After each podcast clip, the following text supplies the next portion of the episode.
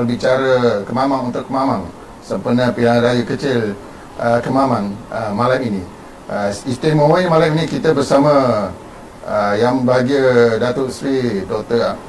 Zambry Abd Kadir, Setiausaha Agung, Setiausaha Barisan Nasional dan juga merangkap Menteri Luar. Selamat datang Dato' Seri. Terima kasih. Okey, dah berapa lama Dato' Seri di Kemaman? Dari pagi tadi lah, Dato' Seri sibuk terbang ke sana sini, hal-hal berkaitan dengan negara. Jadi mungkin tak kesempatan untuk bersama kita lama di sini ya. Okey, dalam kesempatan ini Dato' Seri mungkin melihat perkembangan sebagai Setiausaha Barisan Nasional, mungkin dah diberi penjelasan tentang perkembangan kempen Barisan Nasional di Kemaman. Terima kasih.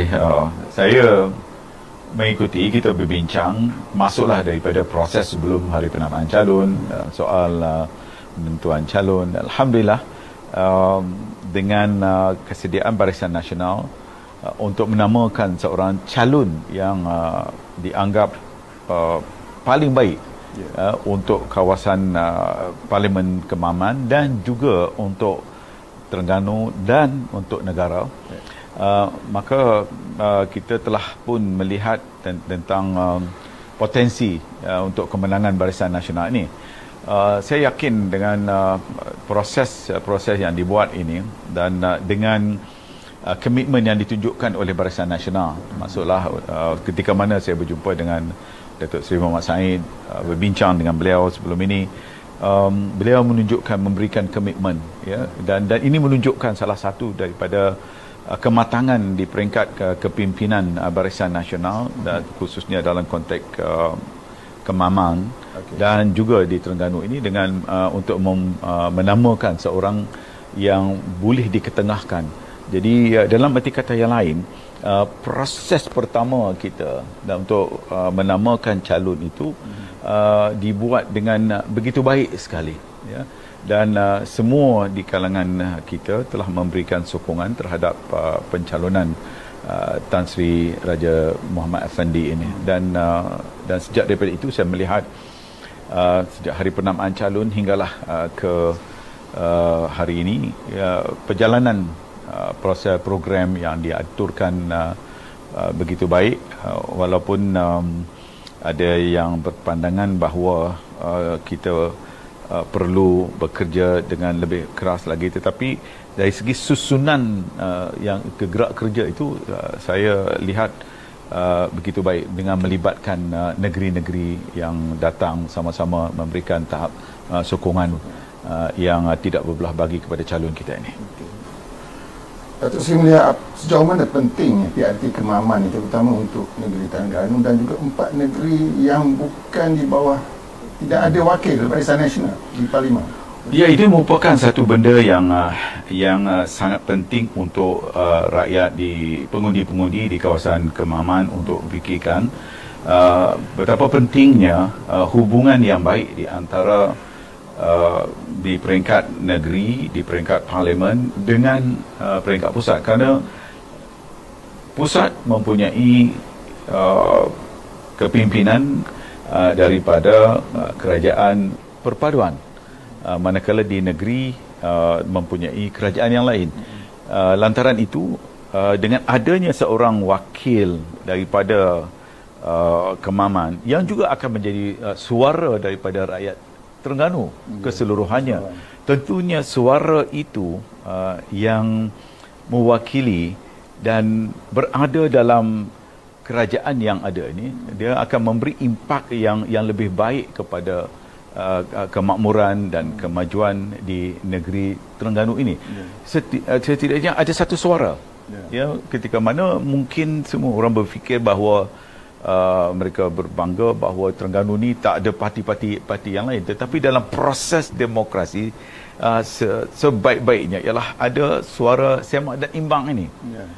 dan dengan pencalonan dari kepada Tan Sri kita ini, tentunya ia akan membawa suara semak dan imbang yang pertama, dan juga suara yang akan mewakili suara rakyat Terengganu khususnya dalam konteks rakyat di Kemaman ini. Bayangkan kalau ada suara ini di parlimen, tentu, dan saya pasti, ya, suara itu akan didengari, pihak pimpinan juga akan memberikan perhatian yang sewajarnya demi untuk kemajuan dan kemakmuran di kawasan kita ini. Suara yang akan mewakili orang Kemaman bukan biasa-biasa. Ya, saya sebutkan ini satu pemilihan, alhamdulillah.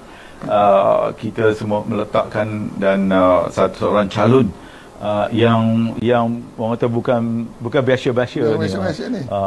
Yang selalu disebutkan oleh Besuk apa semua, dan ini kita menunjukkan betapa seriusnya Barisan Nasional itu mengemukakan seorang calon yang kita yakin bahawa calon ini dapat memberikan perkhidmatan yang terbaik kepada Kemaman. Dan saya yakin dengan latar belakang yang ada kepada Tan Sri ini, tentunya ya, kepakaran pengalaman itu akan turut juga terjelma di peringkat nasional kita nanti. Saya selalu dengar orang Kemaman selalu cakap, atau dari Terengganu selalu cakap, kita memerlukan kepimpinan baru, seorang orang yang baru, tak nak lagi orang biasa-biasa selalu campaign, bertanding dan sebagainya. Apakah ini peluang untuk Kemaman memilih seseorang yang benar-benar baru dalam politik ini? Kita mendengar suara rakyat selama ini. Rakyat menyatakan bahawa mereka inginkan pembaharuan, dan dalam konteks itulah apabila kepimpinan di bawah Abang Mat kita, dia turut mendengar pandangan itu. Makanya dia membuka ruang itu untuk meletakkan seorang calon yang terbaik, yang terdiri daripada seorang yang mungkin ramai yang tak terfikir selama ini bahawa Barisan Nasional boleh sampai ke peringkat itu, membuka ruang dan ada orang yang sangat istimewa untuk menjadi calon yang terbaik untuk mewakili Barisan Nasional di kawasan Kemaman ini. Alangkah bahagianya kalau beliau ini ya dipilih sebagai calon kita, dan suara inilah akan pergi ke Parlimen. Dan suara itu apabila dia berbicara nanti, saya yakin apabila beliau mengeluarkan sebarang hujahan-hujahan beliau di Parlimen itu, suara itu tidak boleh dikesampingkan begitu saja, kan? Kerana dia datangnya daripada seorang ahli Parlimen yang hebat, ya, yang mempunyai pengalaman yang cukup luas sekali dalam pelbagai bidang, dan bidang ketenteraannya, dalam kepimpinan organisasinya, ya, seorang yang sangat berdisiplinnya, yang mengetahui segala sudut, ya, pandang pentadbiran, dan tentunya orang ini akan dapat memberikan sesuatu yang baik kepada Kemamang, ya, dan juga kepada negara kita. Mungkin ada yang melihat kata kita tak perlu lagi seorang bekas jeneral untuk mewakili rakyat dalam parlimen sebab kita dah ada ketera. So apakah Dato' Seri melihat perbezaan kedua-dua? Saya tidak berhajat untuk kata memperlekehkan, merendahkan siapa. Tapi apapun kita dapat melihat bahawa ini seorang jeneral yang pernah menjadi Panglima Angkatan Tentera, Panglima Tentera Darat, yeah, yang mempunyai skill, kemahiran organisasi yang baik, dan saya ingat saya tak perlu bandingkanlah ya dengan nanti orang kata kita menghina, yeah, tapi saya yakin bahawa rakyat dapat melihat, menilai dari segi perbezaan antara dua. Kalau misalnya ada calon kita ini menang di Kemaman, apakah model ini akan dibawa oleh Barisan Nasional dalam mana-mana pilihan raya kecil akan datang, atau mungkin dalam negara juga akan datang? Pengurusi Barisan Nasional kita yang amat berhormat Dato' Seri Zahid kita berbincang berkali-kali sebenarnya tentang agenda perubahan di dalam Barisan Nasional kita, dalam parti kita, termasuk dalam parti UMNO, untuk kita mara ke hadapan untuk membuat langkah-langkah transformasi kita, perubahan terutama dalam konteks reformasi dan sebagainya, untuk kita menampilkan calon-calon baru, mereka yang mempunyai pengalaman-pengalaman yang baik di dalam bidang pentadbiran, profesional, calon-calon muda yang berketerampilan. Dan kita akan meneruskan agenda ini sebenarnya, dan untuk memberikan satu pengharapan baru kepada Barisan Nasional itu. Makanya seperti yang kita lihat pada hari ini di Kemamang kita ni, ya, calon anak daripada dari Kemamang sendiri, walaupun dia dilahirkan di Besuk tapi dibesarkan di Kemamang, tentunya dia akan memberi satu gambaran baru kepada rakyat jelata, khususnya pengundi-pengundi di Kemamang, untuk memilih seorang yang berwibawa bagi mewakili rakyat dan pengundi-pengundi yang berada di kawasan ini. Sebetulnya model ni sebenarnya BN dah hampir praktiskan masa PRU. Ya, betul. Kita dah mulakan sebenarnya, ya, dengan mengemukakan calon-calon baru. Tapi insya-Allah ia tidak, orang kata kita tidak akan berhenti di situ saja. Kita akan teruskan, ya, agenda ini seperti yang kita saksikan dalam pilihan raya kecil Kemaman ini. Ya. Okey, ini pengalaman Dato' Seri sebagai Menteri Luar, ada suara-suara di luar, terutama di luar makanan, memperkecilkan usaha Perdana Menteri kita dalam soal membantu atau membela nasib rakyat Palestin. Sebagai Menteri Luar, mungkin Dato' Seri boleh jelaskan sebenarnya apa peranan Malaysia dalam usaha membela rakyat Palestin di Gaza ni, Dato' Seri? Saya nak sebutkan di sini, ya, walaupun ada pihak yang memandang remeh atau memperlekehkan usaha oleh Yang Amat Berhormat Perdana Menteri dalam soal perjuangan terhadap rakyat, pembelaan terhadap rakyat Palestin dan khususnya apa yang berlaku di Gaza. Saya sebagai Menteri Luar yang dipertanggungjawabkan, diberikan amanah ini oleh Yang Amat Berhormat Perdana Menteri, saya nak sebutkan di sini bahawa betapa seriusnya PM dalam soal isu yang berlaku di Gaza ini, sehingga beliau mengarahkan langkah-langkah yang dibuat, disusun oleh kerajaan Malaysia untuk membantu, termasuk yang pertama dengan mengumpulkan dana dan sebagainya. Itu satu bahagian. Tetapi yang paling musak ialah bagaimana hubungan antarabangsa yang perlu dimainkan oleh Malaysia ini.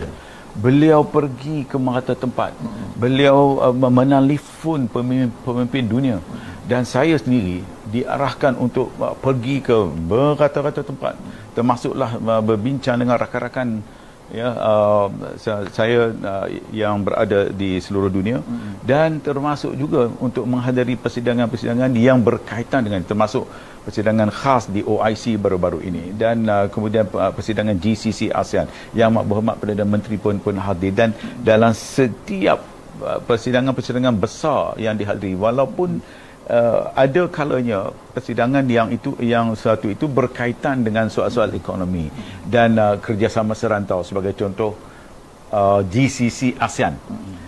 GCC ASEAN ni kerjasama pertemuan pemimpin-pemimpin ASEAN dan juga negara-negara teluk yang membincangkan tentang soal ekonomi, hubungan dua hala. Tetapi dalam ucapan Yang Amat Berhormat itu sendiri turut memasukkan menyentuh tentang isu Gaza. Sehingga kan yang terbaru, waktu beliau berada di San Francisco, di mesyuarat APEC yang kita pergi, saya lihat, saya berada di sana. Jadi bayangkan suara Malaysia itu, dia bercakap di hadapan sendiri, pemimpin Amerika sendiri, memberitahu, maklumkan pada mereka, hentikan peperangan ini. Dan begitu jugalah usaha-usaha yang lain, termasuklah besok. Sebagai contoh, saya terpaksa kena ke New York lagi untuk perkara yang sama. Yang Amat Berhormat Perdana Menteri minta supaya saya mewakili Malaysia sekali lagi untuk kita suarakan dalam ada mesyuarat besok di peringkat Majlis Keselamatan Bangsa-Bangsa Bersatu dan juga mesyuarat khas unggah yang akan diadakan pada 28 dan 29 ini nanti. Dan saya fikir dunia mengiktiraf itu. Malah suara Perdana Menteri kita diiktiraf di peringkat OIC yang kita mempunyai beberapa puluh anggotanya, tapi Malaysia dianggap antara salah satu negara utama, iaitu dipanggil the core countries. Core countries ini maksudnya 10 negara yang dipilih khas untuk membincangkan tentang langkah-langkah seterusnya yang perlu kita buat dan sebagainya. Sebab itu kita lihat Malaysia adalah salah satu di dalam 10 itu. Dan saya turut berada dipanggil untuk mewakili. Yang Amat Berhormat juga telah pun mengarahkan supaya saya turut berada di dalam masalah. Dan perjuangan yang kita ni, khususnya daripada kerajaan perpaduan terhadap rakyat Palestin ini, saya fikir tak perlulah dipersoalkan. Jadi kalau mereka masih terus bermain isu-isu seperti ini seolah-olah memperlekehkan kita tak buat bersungguh-sungguh, saya fikir itu hanya, kalau itulah dibuat juga, itu adalah merupakan permainan-permainan politik. Saya nak minta kepada mereka supaya dalam isu perjuangan kita terhadap rakyat Palestin ini, janganlah dipolitikkan. Kerana rakyat akhirnya akan melihat.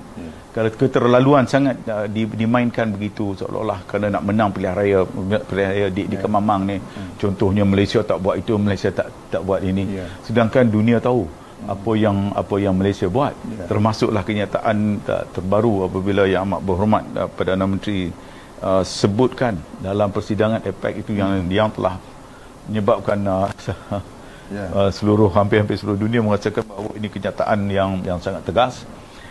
Dan ramai yang menyampaikan pandangan dan traction yang ada di dalam social media, jutaan traction yang melihat kenyataan ketegasan Malaysia. Kerana beliau bercakap sebagai mewakili rakyat Malaysia Dan dia, kita memerlukan kepimpinan yang tegas dan berani untuk menyampaikan.